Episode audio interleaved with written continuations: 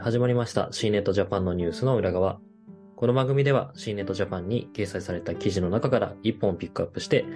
担当記者に裏話などを聞いていきます。本日は編集長の藤井と編集部の西中の二人でお届けします。まず簡単に自己紹介お願いします。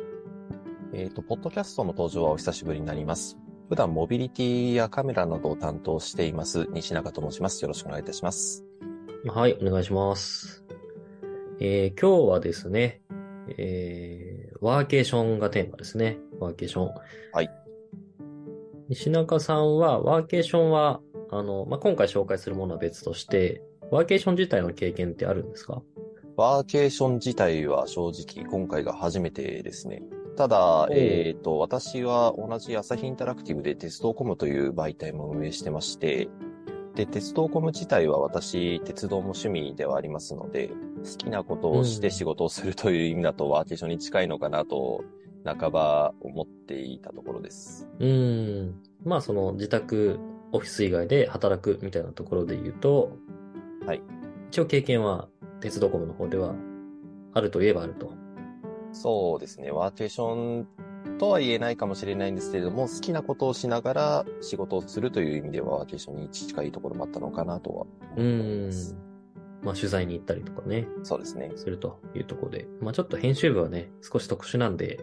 えーそこがワーケーションになるのかっていうのもあるんですけど、はい。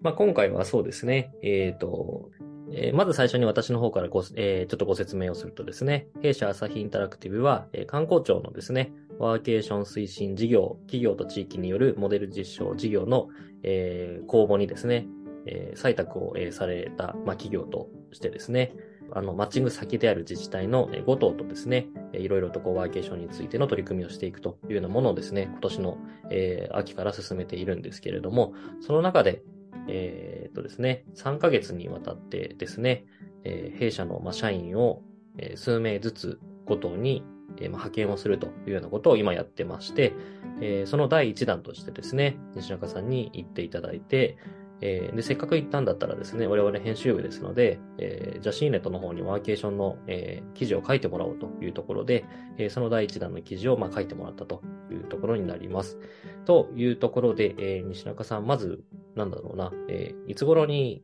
どうやって行ってとか、ちょっとその辺を簡単にご説明いただいてもいいですか？はい。えっ、と、話が来たのは確か10月上旬だったかと思います。と社内で公募、まあ、あの、参加者の募集がありまして、で、行きたいなと思っていたら、まあ、あの、行かないとその担当者から話が来ましたので、もう、行きます行きますと手を挙げたような状況です。やっぱり、そういう会社からどうですかって来ていても、なかなか自分からすぐにパッと行きますとっていうのは言いづらかったの興味はあったんですけれども、ただあの、今回が4日間だったので、その4日間、他のところに行って仕事をするというのが、まあ、それほど長期のところは出張でも経験がなかったので、そこにできるのかなという不安があって、若干迷っていました。ん、なるほど。まあね、その普段、働き慣れた環境じゃないところで、こう、果たしてそれだけ長期間働けるのかというところはいは多分、皆さん不安に思っているところだと思うんですけど、まあそこでちょっとあの、立候補していただいて、えー行くことになったというところで、で、えっ、と、これはあの、記事をですね、ぜひ読んでもらいたいんですけれども、あの、西中さんはですね、結構、船に乗って移動するのが、えー好きなんですかね？好きですね。はい。で、今回は船に乗って、はいね、五島にいたというところで、ちょっとその辺の話とかも聞かせてもらっていいですか？五島列島というのが、えっと、もちろん島ですので、飛行機と、あとは長崎から高速フェリーが出ているんですけれども、それとは別に福岡港、えっと、博多港から夜行フェリーが出ていまして、私は今回こちらを選択して、五島に訪問しました。で、えっと、五島に、えっと、出発するのが博多港が24時前後で、五島の福江港が翌日の8時頃に到着するので、船内で一泊、えっ、と、一回寝ることができますし、博多港24時という時間ですので、東京の方で仕事をしてから夕方の飛行機に乗って福岡空港に到着して乗船するということができるんで、かなり働いている方にも利用しやすいダイヤだと思います。うん。船の魅力というかですね、船ってまあ、あのね、飛行機で行けばもうもっとこう、すぐに行ける中、あえて船を選ぶという、こう、なんだろうな、そこの魅力もちょっと聞きたいなと思うんですけど。そうですね。飛行機は、もちろん私飛行機も好きなんですけれども、もう、えっと、かなり狭い機内で一瞬で着いてしまうので、まあ、それはそれで楽しいんですけれども、船ですとあえて時間をかけていくところが、私はあの、のんびりする旅も好きなので、あとは、船自体かなり大きいものなので、今回の夜行フェリーも2階建てなんですけれども、船内歩き回ることができるので、ずっと、えー、椅子に縛られてというよりは、かなり自由度が高いものになります。うん。はい。贅沢な旅というか。そうですね。あと今回のフェリーで何よりも皆様にお勧めしたいのが、もう朝焼けがとても綺麗なんですね。ああ。これはもうぜひ記事の方を見ていただきたいんですけれども、写真を載せておりますので。これ朝苦手な人はこうね、起きたらついちゃってるみたいなこともあるわけですよね。そうですね。ただ意外と寝れるかというと、あの、夜行フェリーではあるんですけれども、途中いろいろな島に泊まるので、その度に放送が入るんですね。ああ、なるほどね。なので、結構、熟睡は正直難しいかもしれないです。うん。あ、そういうところもあるんですね。なるほど。了解しました。じゃあちょっとそこからですね、えー、5島について、まあ、あの、ざっくり、あの、現地にいる間はどういう過ごし方したのかとか、えー、まずそこを聞きたいんですけど。えっ、ー、と、現地で、まず仕事の方ですね。仕事の方は、えっ、ー、と、五島の福江市内にあるセレンディップホテルというところに泊まり宿泊しまして、そこで仕事をしていました。えっ、ー、と、このホテルがもともとあったホテル改装したものなんですけれども、コワーキングスペースを設けていまして、1階がカフェになっているんですけれども、そこが、えっ、と、仕事後もできる環境というところで、あとは宿泊部屋も連泊ですので、部屋の中で仕事をするということもやっておりました。うん。で、えー、まあ私もあの、ごと6月ぐらいにちょっと別件で取材で行ったので、えー、セレンディップ泊まったんですけど、まあ、そこの1階はかなり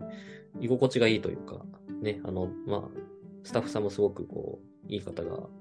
ね、揃ってますし、あと Wi-Fi とかも問題なく使えて電源もあったりするので、そこかなり働く上ではいいですよね。そうですね。えっ、ー、と、意外だったのが、その1階のカフェのコワーキングスペースなんですけれども、えっ、ー、と、島内の在住の方が利用されているのをよく見かけまして。うん。なので、とえっ、ー、と、その後別のところで、そこのカフェで仕事をしている方に話を聞いたんですけれども、島外から移住して、で、今、島内に住んでいて、ということで仕事をされているようでして、なかなかそういう仕事をするということも広まっているのかなという印象を抱きました。うん。まあ、結構ね、五島に移住してくる人も年々増えているというところなので、まあ、そういう方は多分そういうちょっと憩いの場的な、えー、ところで働きたいという方もいるのかなと思うんですけど、その、なんだろうな、えっ、ー、と、仕事、仕事は実際に、えー、で、ちゃんとできましたかっていうのを聞きたいなと思って。そうですね。環境が違ったので、正直最初は不安はあったんですけれども、えっ、ー、と、まあ、たまたま行っている期間中にハードな仕事がなかったというのもあるんですが、特に家のテレワークともん、えっと、遜色ないぐらい問題なくできたと思ってます。うん。まあね、ちょっとね、実際にこう移動して取材したりとか、そういうことに、まあ我々だと良くなるんですけど、そういうものが入ってなければね、結構場所関係なく仕事は普通にできたりはするんで、あとはまあ会議がどれだけ入ってるかみたいなとこですよね。そうですね。会議もたまたま、えっ、ー、と、大きなものはなかったんですけれども、まあ、打ち合わせ程度のもので、ちょっと少しだけありまして、まあ、突発であったんですけれども、それでもまあ、環境としては良かったなとは思います。うん。まあ、あの、うちの社員で参加した別の方も言ってましたけど、あんまり、ね、ワーケーションでこう、しっかり仕事しようと思って行っちゃうと、結構あんまり全然楽しめなかったりとか、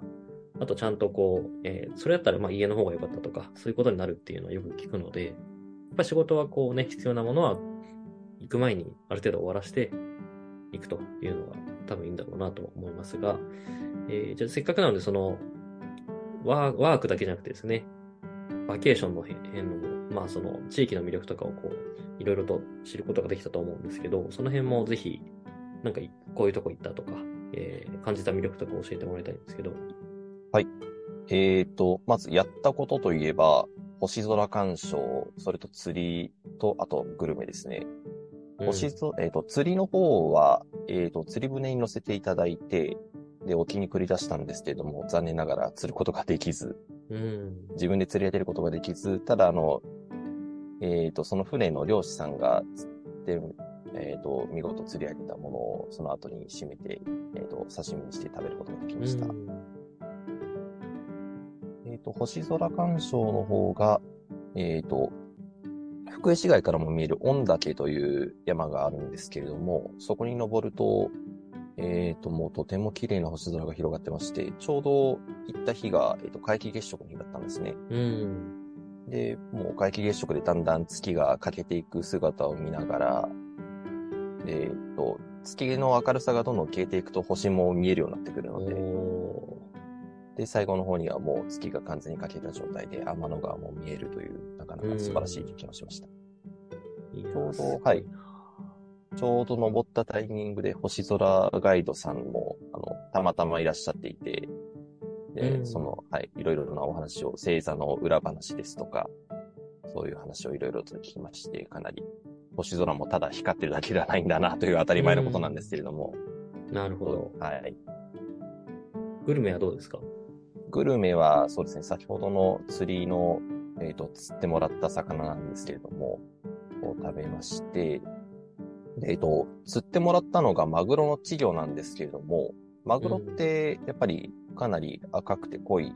刺身という印象があると思うんですけれども、うん、釣ってもらったのがシビというふうに呼ぶマグロのようですね。これがかなり色が薄くてピンク色なんですよね。写真の方は、はい、はい、ぜひ記事で見ていただきたいんですけれども、味もマグロとは思えないほどあっさりめで、なかなか、はい、面白い味でした。おいいですね。はい。あと、五島といえば、五島うどんというものがありまして、うどんなんですけれども、細麺でかなりコシが強くて、で、大釜に入れて、それでみんなで、えっと、専用の串みたいなものですくって食べるという伝統的な食べ方もありまして、これもなかなか、はい、美味しいです。あとはもう、弊社の営業部のものからぜひというふうに勧められていた焼肉も食べまして。はい、五島牛。はい、五島牛です。五島牛についてちょっと説明しますと、と五島はもう島なので、海風がどんどん周りから吹いてきます。で、その海風を、に、の中に含まれたミネラル分が、えっ、と、牧草につきまして、そのミネラル豊富な牧草を食べた牛がどんどん成長して、で、牛肉が柔らかくなるということで。で、はい。松阪牛ですよね。松阪牛のような、あと三大和牛のような知名度ってあまりないと思うんですけれども、そのまま格子の状態で他のところに出荷されて、現地のブランド牛として育てられるということも普通にあるそうで。なので、かなり業界関係者には評価が高い牛だそうです。はい、で、実際に焼肉で食べ、焼肉屋さんで食べてみると、とても感触が柔らかくて、うん、こんなに美味しい焼肉があるのかと。うんうん気楽ですね。焼肉の気楽というお店に、私も前回行きましたけど、ね。いや、でも、ご当牛うまい、はい、美味しい美味しいと言って食べてたんですけど、まさかそういう理由で柔らかくなってるっていうのは全然知らなかったんで、はい。今知れてよかったです。いやね。じゃあ、まあ、グルメも満喫して、星空も楽しみ。はい。釣りもやってというところで。はい、いや、でも本当にあの、ね、月食の日は、あの、写真もすごい綺麗ですけど、あれをやっぱり生でね、あの環境で見れるっていうのは、その、ことならではだと思うので、そうですね。私あの日たまたま新宿の、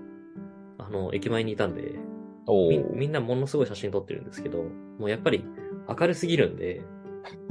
そうですね。一応そうそう月食見れるんだけれど、全然あの、星空も見えないし、うん、羨ましいなと思いましたね。はい。ありがとうございます。ちょっとそんな感じでですね、まあ、あの、まず行くのも楽しいですし、あと実際にこう行って現地でですね、楽しめるというところで、えー、弊社ではですね、もう第2回の派遣も終わって、えー、次がですね、1月、1月に第3回の派遣を、えー、やるんですけど、ここはですね、えー、5とワーケーションチャレンジという、えー、5とでですね、いろいろとこう、ワーケーションに関する新たな、えー、取り組みというのをですね、えーアグレッシブにやっていらっしゃる、まあ、あの、団体と、まあ、ちょっと一緒に連携をしながら、今回ワーケーションもやろうというような話もしているので、えー第2回、第3回というのもですね、えーそれぞれ編集部が一人行ってですね、レポートをするということになってますので、えーぜひちょっとそれ、あの、いろいろご覧いただいて、あの、ご当にもちょっとこう、行ってみようかなというふうに、えー読者の皆さんになってくれたらなと思いますので、えーぜひご覧ください。いや、ワーケーションなんか聞いてたら行きたくなっちゃいましたけど、ね。はい。ちなみにあの、はい次ワーケーション行くとしたらどこ行ってみたいですか？ワーケーション、そうですね。島ですかね。小笠原とか、うんあとは、あの、八丈島の南に青ヶ島というかなり小さい島があるんですけれども、うんそこもワーケーションスペースが最近できたという、はいえっと、コワーキングスペースができたといはいうことを最近聞きまして、ちょっと興味を持っていうん。ます。じゃあやっぱりそこは船で行くと。船ですね。船旅基準っていうのがね、いいですね。はい。なるほどな。わかりました。じゃあ行った時は、またぜひ記事にしてください。はい。はい。では、はい、えー今日はこの辺にしたいと思います。西中さん、ありがとうございました。ありがとうございました。